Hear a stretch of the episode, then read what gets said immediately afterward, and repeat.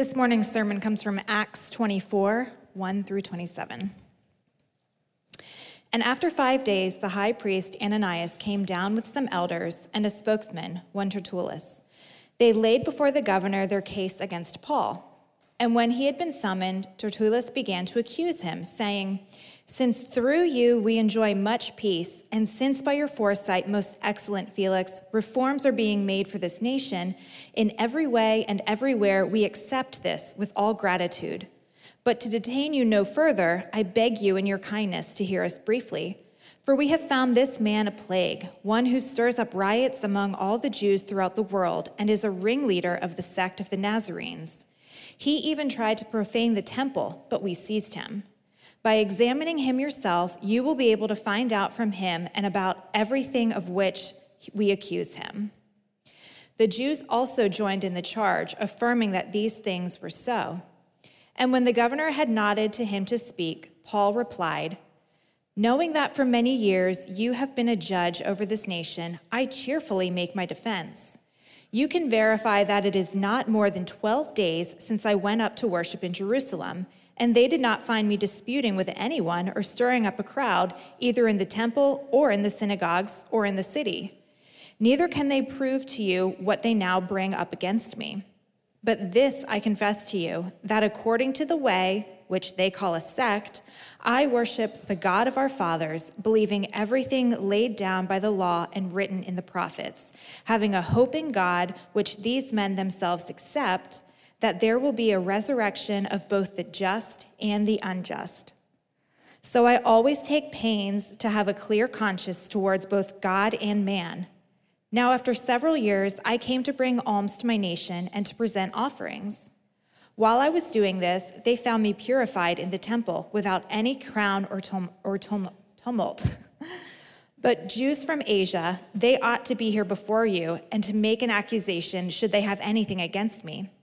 Or else let these men themselves say what wrongdoing they found when I stood over the council, other than, the, other than this one thing that I have cried out while standing among them.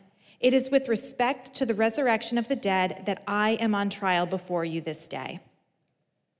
But Felix, having a rather accurate knowledge of the way, put them off, saying, When Lysias the tribune comes down, I will decide your case. Then he gave orders to the centurion that he should be kept in custody, but have some liberty, and that none of his friends should be preventing from attending to his needs. After some days, Felix came with his wife Drusilla, who was Jewish, and he sent for Paul and heard him speak about faith in Jesus Christ.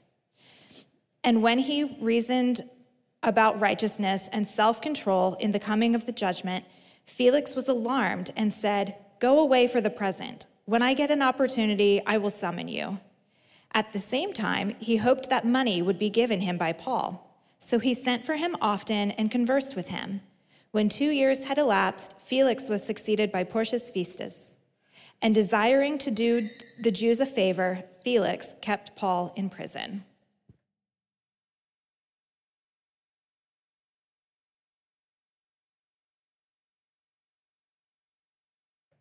a very wise and accomplished counselor was meeting with a client named George who worked in the rubber industry. And at their first counseling session, George looked at this counselor and said, I've got to get out of the rubber industry. So the counselor said, Okay gave him some homework to accomplish over the week before the next session. And he came back the next week to their next session, and he hadn't done a lick of the homework. So, this counselor, very wise, very discerning, asked him, What will happen if you don't get out of the rubber industry? And he looked at her and he said, My wife will divorce me. And she said to him, Do you want your wife to divorce you? And he smiled and nodded, Yes.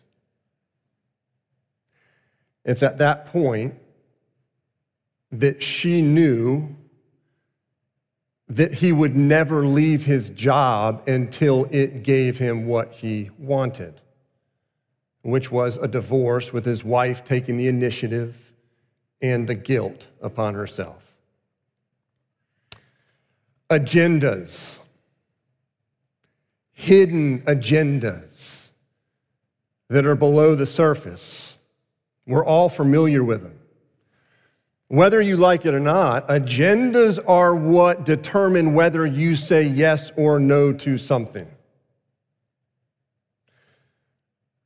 Agendas are why the gospel of Jesus Christ is so offensive. We see in Acts 24 that the gospel offends, deeply offends two very different kind of people. It offends the Jews. They were very religious. And it offended the Roman governor who was very irreligious. And the reason it offended both of them is because both had agendas. Why? Who does the gospel offend and why? First, it offends those with an identity agenda.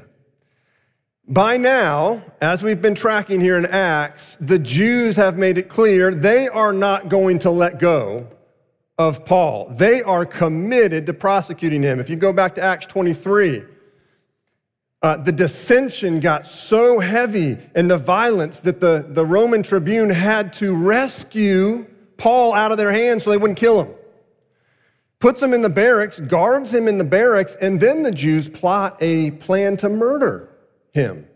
When that news gets to the Roman tribune that they're about to murder Paul, he quickly transports Paul from Jerusalem to Caesarea. I mean, this is beginning to take on the uh, characteristics of a witness protection program, a very odd one at that. Jesus is a, or Paul is a witness of Jesus' death and resurrection. And the Romans at this point are rescuing him and protecting him from the Jews. So Paul arrives in Caesarea, and this is where we arrive in Acts 24. The Jews arrive five days later to prosecute Paul. Verse 1 After five days, the high priest Ananias came down with some elders and a spokesman, one Tertullus. They laid before the governor their case against Paul. Notice the high priest and elder didn't come alone, they brought a lawyer. That's who Tertullus was that day. That was basically a lawyer. They brought the big guns to win the case.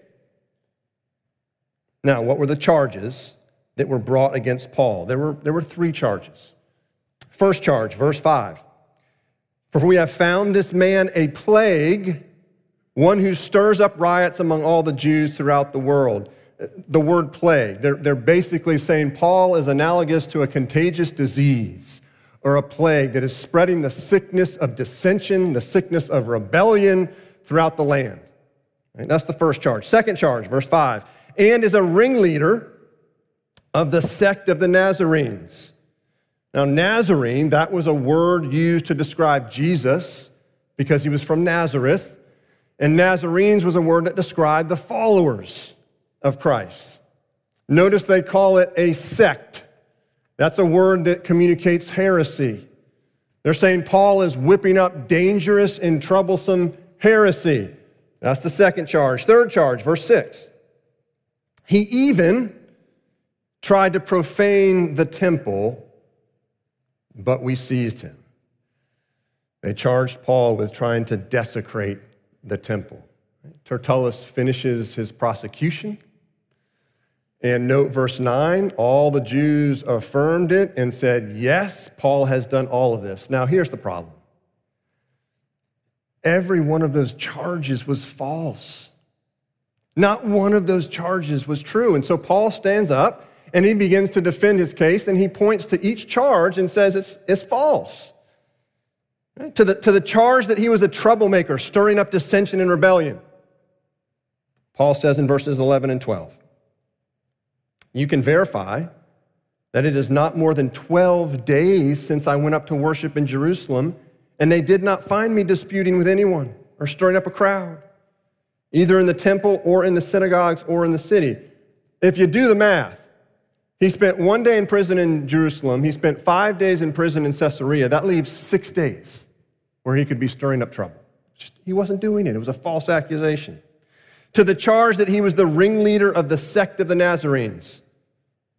Paul says in verses 14 to 15, But this I confess to you, that according to the way, that was a description of Christianity in the early years, which they call a sect, I worship the God of our fathers, believing everything laid down in the law, that's the first five books of the Old Testament, and written in the prophets, having a hope in God, which these men themselves accept, that there will be a resurrection of both the just and the unjust. Paul was basically saying following Jesus is not a deviation from Judaism, which would be the definition of a sect, something that deviates from what's true. Paul says, no, it's actually true Judaism. Jesus is the fulfillment of all the promises of Judaism. I worship the God of Israel just like they do. This is legal under Roman law. This charge is false. And to the last charge that he desecrated the temple, verses 17 and 18. Now, after several years, I came to bring alms to my nation and to present offerings. While I was doing this, they found me purified in the temple without any crowd or tumult. But some Jews from Asia, they ought to be here before you and to make an accusation, should they have anything against me. Paul explains why he came to Jerusalem. It wasn't to destroy or desecrate the temple, it was actually an errand of mercy. He had collected funds from the Gentile churches. He was coming to bless the Jerusalem church, to come bring money and help to the Jerusalem church. And then when they found him in the temple, if you remember back a couple chapters, he was going through this purification ceremony. The dissension that, was, that rose up was due to Jews that were coming from Asia and causing it. And Paul says they're not even here to, to, to testify in this case. All right, so all of that raises one big question Why are the Jews so committed to prosecuting Paul? And getting rid of Paul. Why so much anger? Why so much violence? I mean, this is kind of like a dog on a bone. They will not let go. They're chasing Paul down. You have to ask, why? It's a big deal. Just let it go. Why are they so committed to this? Well, notice that in this passage, Paul does confess one thing. And you're going to see that what he confesses is what he has been confessing. This is the issue. Verse 21. Paul says, Other than this one thing that I cried out while standing among them. Here's his one confession. It is with respect to the resurrection of the dead that I am on trial before you this day. The only crime that Paul confessed to was the resurrection of the dead, which is no crime at all. Ultimately, the Jews weren't prosecuting Paul. They were continuing their prosecution of Jesus Christ. They thought they had killed him and gotten rid of him.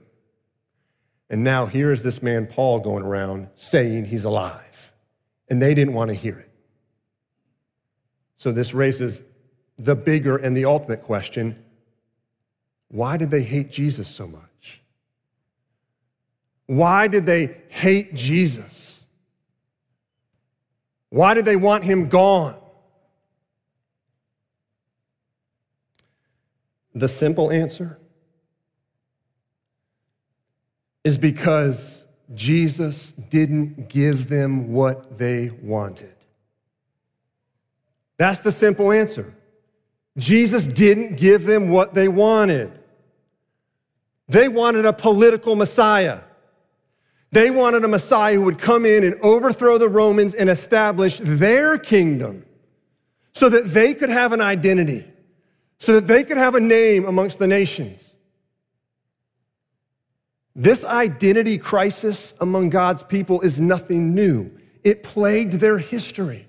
Think back to the Tower of Babel. Why did God's people build the Tower of Babel? It was to make a name for themselves. They wanted to be somebody. They needed to create an identity. Why did the Israelites, God's people, ask for a king? Because they wanted to be like the other nations. They wanted to be a nation with a name in the world. They wanted to be somebody. This identity crisis followed God's people throughout history, and you'll see it follows us today. They wanted an identity, a specific political identity, a national identity, and Jesus wouldn't do that. And they didn't like it. So they killed him. And then when Paul's going around saying he's alive, they couldn't stand it. They couldn't stand it. They had an agenda. And it's because of their agenda that agenda is what caused them to reject Christ. He didn't give them what they want. He didn't meet their agenda. And when he didn't meet their agenda, they said, We're done with this man. The gospel of Jesus Christ is offensive to those with an agenda. Think about Frank Capra's classic movie, It's a Wonderful Life. In that movie, George Bailey says to his wife, Mary, I know what I'm gonna do tomorrow and the next day and the next year and the year after that. I'm going to leave this little town far behind and I'm gonna go see the world Italy, Greece, the Parthenon, the Colosseum. Then I'm coming back here and I'll go to college and see what they know, and then I'm going to build things. I'm going to build airfields. I'm going to build skyscrapers 100 stories high. I'm going to build bridges a mile long. As it turns out, George was wrong. He didn't know what he was doing tomorrow, the next day, the next year, or the year after. In fact, what George was supposed to do was what he had done the day before. And he didn't like that. God's plan for him was far too ordinary, far too ordinary, far too commonplace. It's the last thing that he wanted to do.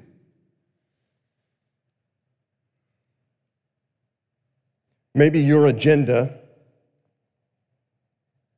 for your life is to do great things. Maybe just great things in general, or if you are a follower of Christ, maybe your agenda is to do great things for Christ.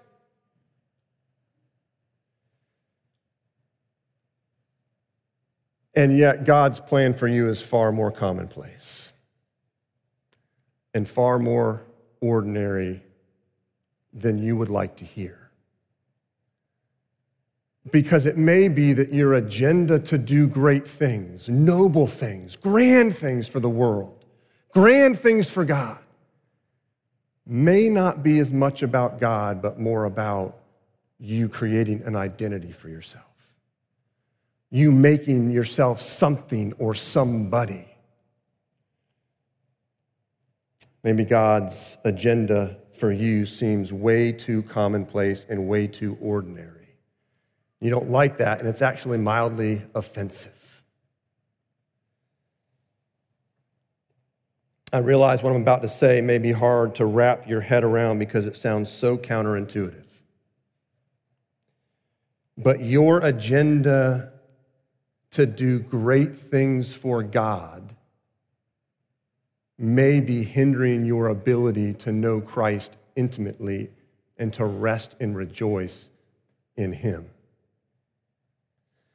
Now, this agenda, this identity agenda, doesn't just play out on an individual level, it plays out on a communal level, on a church level. There was an article in Christianity Today a while back, while back. Sinclair Ferguson, he's an author and a pastor, was noting that, that evangelical churches can get so wrapped around uh, an issue or a concern of the day that at the end of the day, at best, is of secondary importance. But churches can get wrapped around an agenda or an issue. And he says this conferences, seminars, and books on a whole series of vital concerns. have dominated center stage and determined the agenda in many churches and for many individual Christians. But strikingly absent has been concentration on God Himself.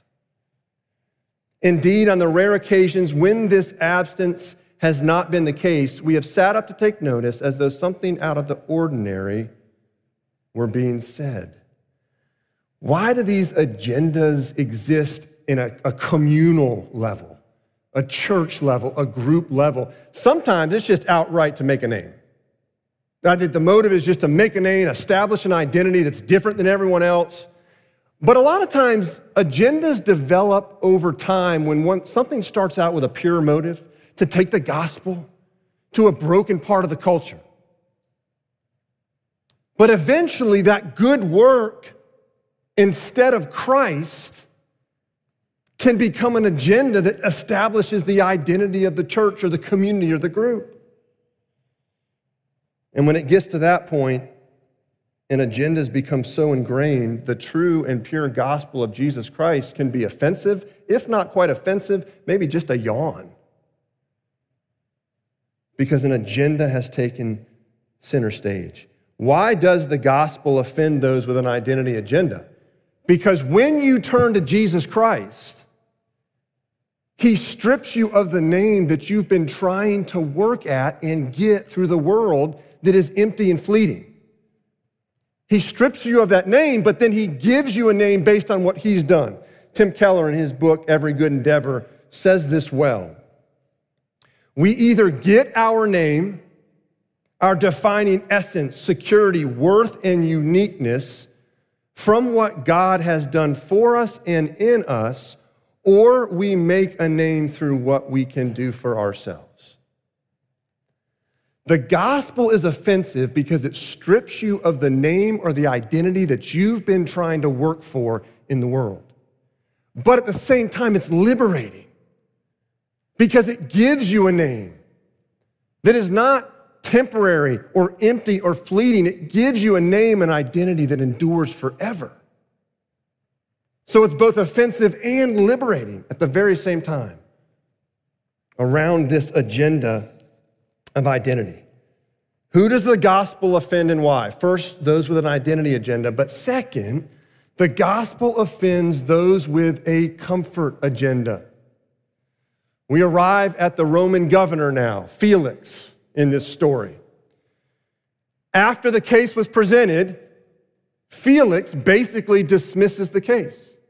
He says, ah, leave, it's done, I'm dismissing it. When the, uh, when the Roman tribune gets here, we'll pick it back up. He, basically, it was just to push it off. I'm not interested.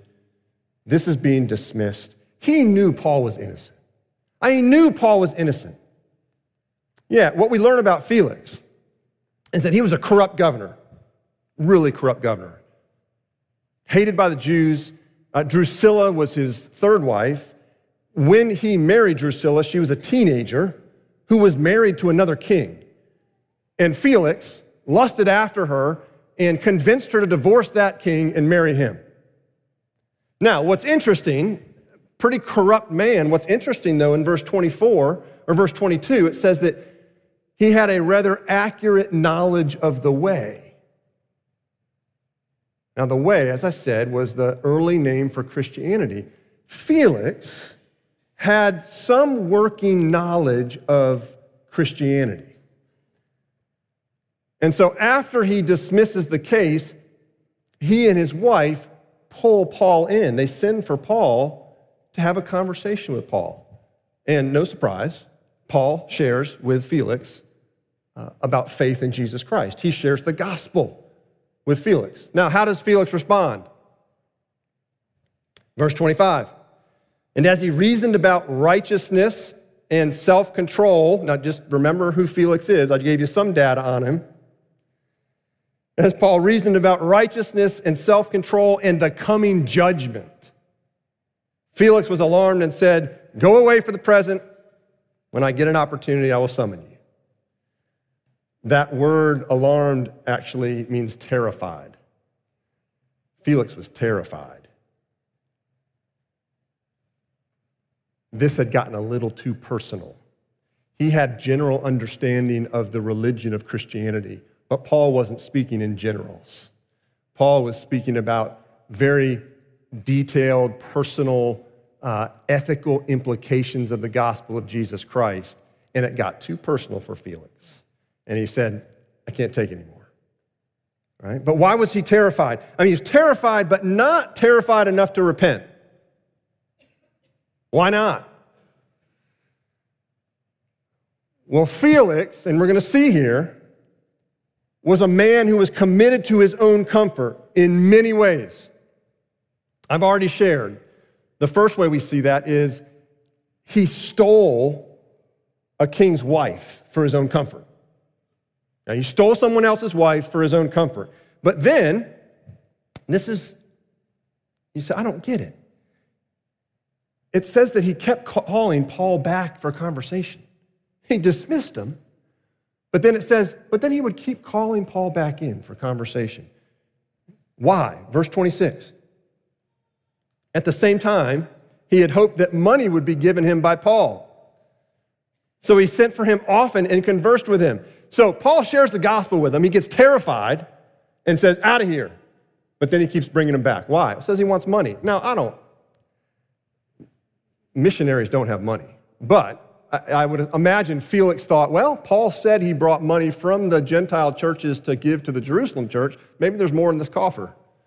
And I'm going to try to bribe him out of it, right? So, so now you see Felix seeking Paul, seeking after Paul for money for his own comfort. And then it happens again. You see at the end of the passage, we learn that Felix seeks to protect himself rather than to do justice. Verse 27. When two years had elapsed, Felix was succeeded by Porcius Festus. And desiring to do the Jews a favor, Felix left Paul in prison rather than to do the right thing. Paul was innocent. Felix knew he was innocent.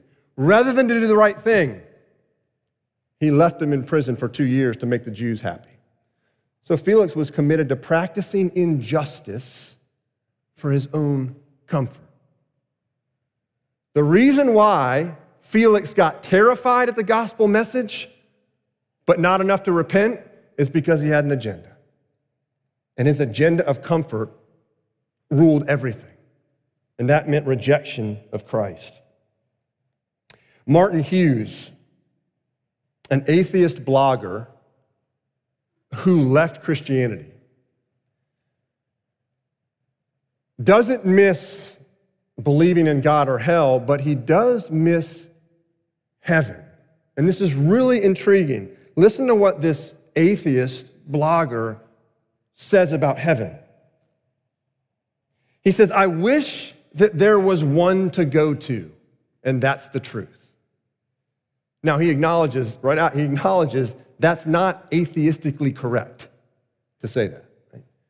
But he acknowledges he wishes there was one where he could go to. He goes on to say,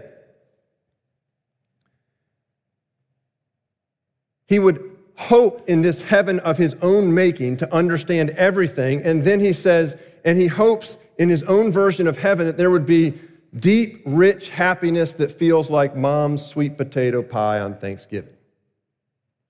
Now that's comfort. That's comfort. What's interesting here is you have an atheist who has rejected Christ but embraced comfort in the desire for it. Now, contrast that with Alexander Solzhenitsyn. He was a Russian novelist who was very outspoken about communism. And because of his outspokenness about communism, he got landed, he got sent into a Soviet labor camp. He was exiled to a Soviet labor camp. And his response to exile was to bless it. And the reason he blessed it is because he discovered something in this exile in Soviet labor camp. This is what he said The meaning of earthly existence lies not as we have grown used to thinking in prospering prospering, comfort, but in the development of the soul. So you have an atheist that rejects Christ but embraces comfort, which is why he wants there to be a heaven. And then here you have a person that embraces Christ but rejects comfort. The gospel of Jesus Christ offends those with a comfort agenda. Why? Why is it offensive? Because when you turn to Christ, he strips you of the comfort that you have been seeking in the world, which is empty and fleeting.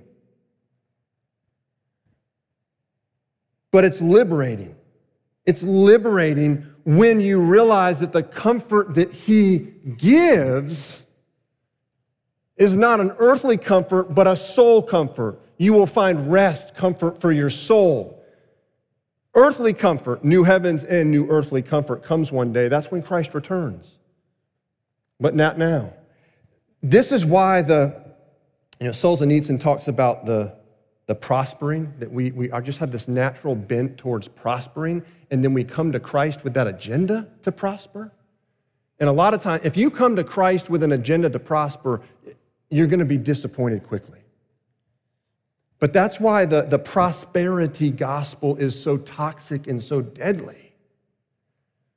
The prosperity gospel, on the surface, it looks very, uh, it, it looks like the gospel, kind of sounds like the gospel, but when you dig below the surface, it's, it's delivering a message that is so far from the message of Christ.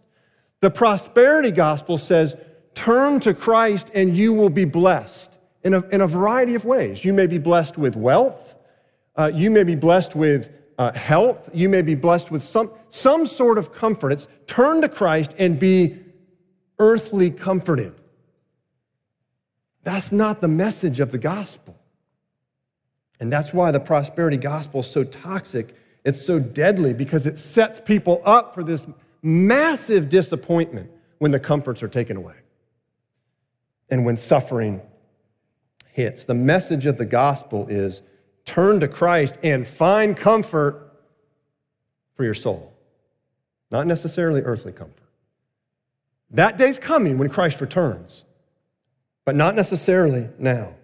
The gospel is offensive to those with a comfort agenda. Why? Because when you turn to Christ, he strips you of the type of comfort you've been seeking in the world.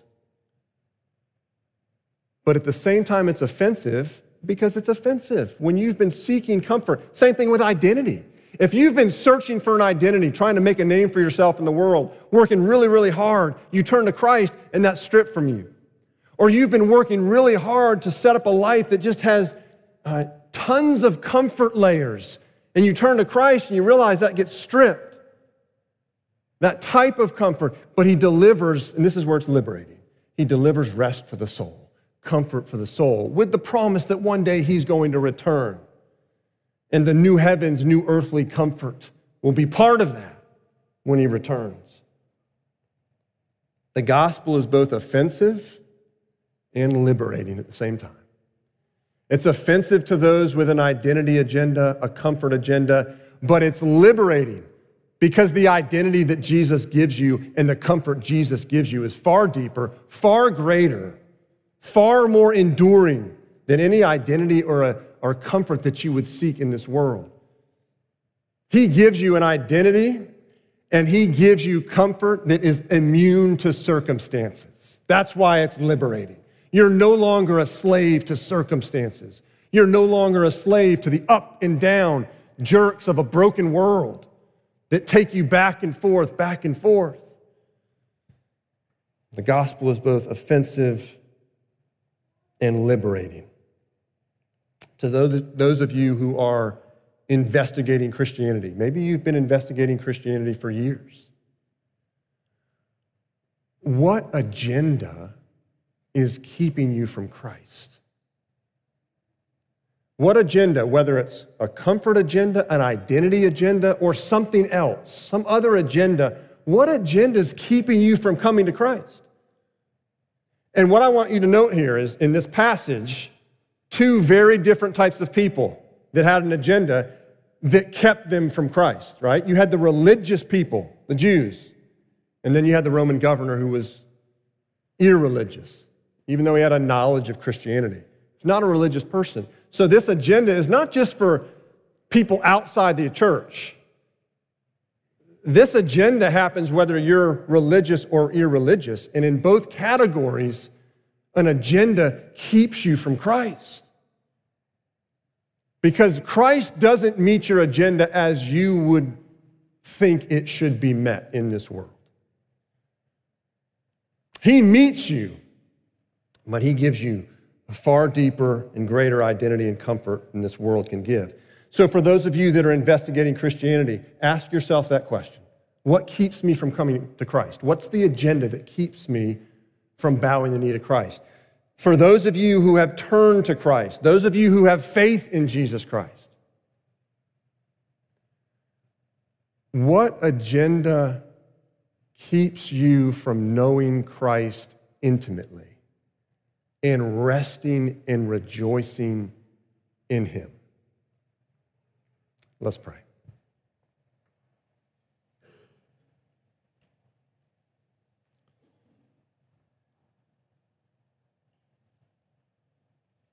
Father, we confess to you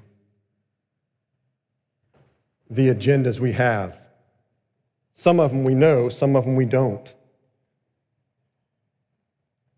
Father, if there is a, a, a, hidden or a deep agenda in our hearts that we're unaware of, we ask by your Holy Spirit that, that, that you would reveal that to us. Father, that we would see that the, the identity or the comfort that we are seeking in this world, that we are seeking with our own hands, is that you would convince us that it is so fleeting, so temporary, so empty. That you, by your Spirit, would turn our hearts to Christ where we receive. We don't go get, but we receive a name. We receive an identity that's immune to circumstances. We receive a comfort that is far deeper than any earthly comfort that would be offered. Father, thank you for this meal for this Lord's Supper that we are about to enjoy.